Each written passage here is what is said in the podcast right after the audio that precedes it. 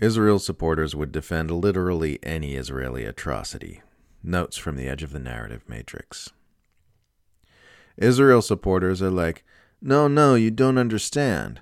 The side that's killing babies and incinerating families and assassinating journalists and starving civilians and bombing cultural heritage sites and carpet bombing entire neighborhoods and driving an indigenous people off their land are the good guys.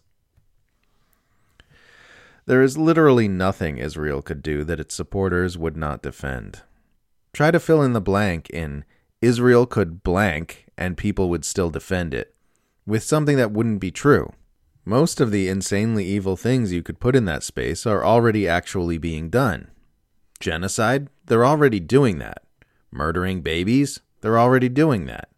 Killing thousands of children? Already doing that deliberately targeting and assassinating journalists, artists, and scholars? Already doing that.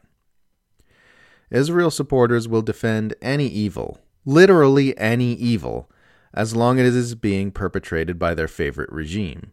There are zero constraints of any kind because Israel supporters are completely uninterested in morality. If they were, they wouldn't be supporting one of the most immoral governments on this planet, even after all it has done in the last two months. Part of the problem is the widespread consensus that October 7th means Israel is justified in doing literally anything in response, no matter how heinous. Israel could exterminate the entire population of Gaza, and its supporters would still be saying, What about October 7th?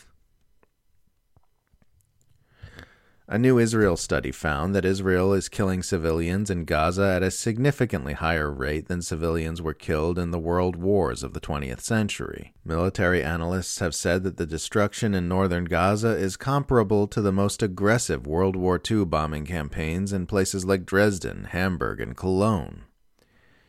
U.S. officials were reportedly shocked when Israeli officials indicated they were preparing to inflict civilian casualties in Gaza that would be reminiscent of World War horrors, and then, in typical Israeli fashion, they went and did even worse.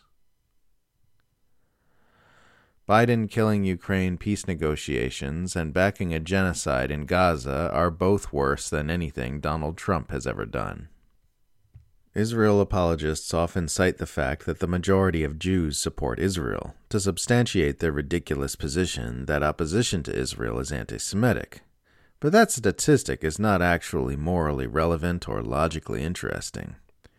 Any population that's sufficiently saturated with propaganda and indoctrination will wind up mostly supporting the thing they're being propagandized and indoctrinated into supporting.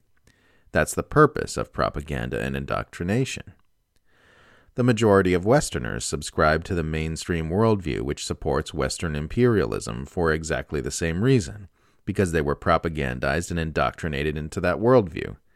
That doesn't mean Western imperialism shouldn't be ferociously opposed. It absolutely must be, even if that puts you standing against the indoctrinated majority. The funny thing about the claim that anti Zionism is anti Semitism is that most Zionists aren't even Jewish. The majority of them are Christians who hope all Jewish people go to Israel so that Jesus will return. Then Jewish people get to either repent and convert to Christianity or go to hell. What this means is, in a very real and quantifiable way, most Zionists are actual anti Semites. It's so surreal to get called the worst thing in the world for opposing the worst thing in the world. You oppose children being murdered by the thousands in Gaza, and you'll get accused of harboring the same prejudices that led to the Holocaust. makes you feel like you're going mad. The U.S. is sponsoring a relentless genocidal massacre that's killing, crippling, and tormenting innocents in the most horrific ways imaginable and Americans are being persuaded to focus instead on a completely fictional epidemic of genocidal rhetoric against Jews at universities. The fake epidemic of genocidal chants on campus reminds me of the fake epidemic of Russian propaganda, where Russian propaganda was defined as any criticism of U.S. foreign policy. Falsely define common pro Palestine chants as calls for, for genocide against Jews and you can then declare an epidemic of genocidal rhetoric. It goes like this Step 1 arbitrarily declare that common, innocuous pro Palestine chants are actually calls for genocide.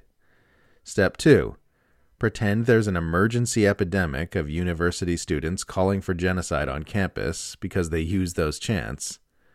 Step 3 kill pro Palestine speech on campus. Just spitballing here, but maybe the most efficient way to prevent Western youth from becoming radicalized against Israel is not to censor the internet and kill free speech at universities, but to make Israel stop murdering thousands of innocent people.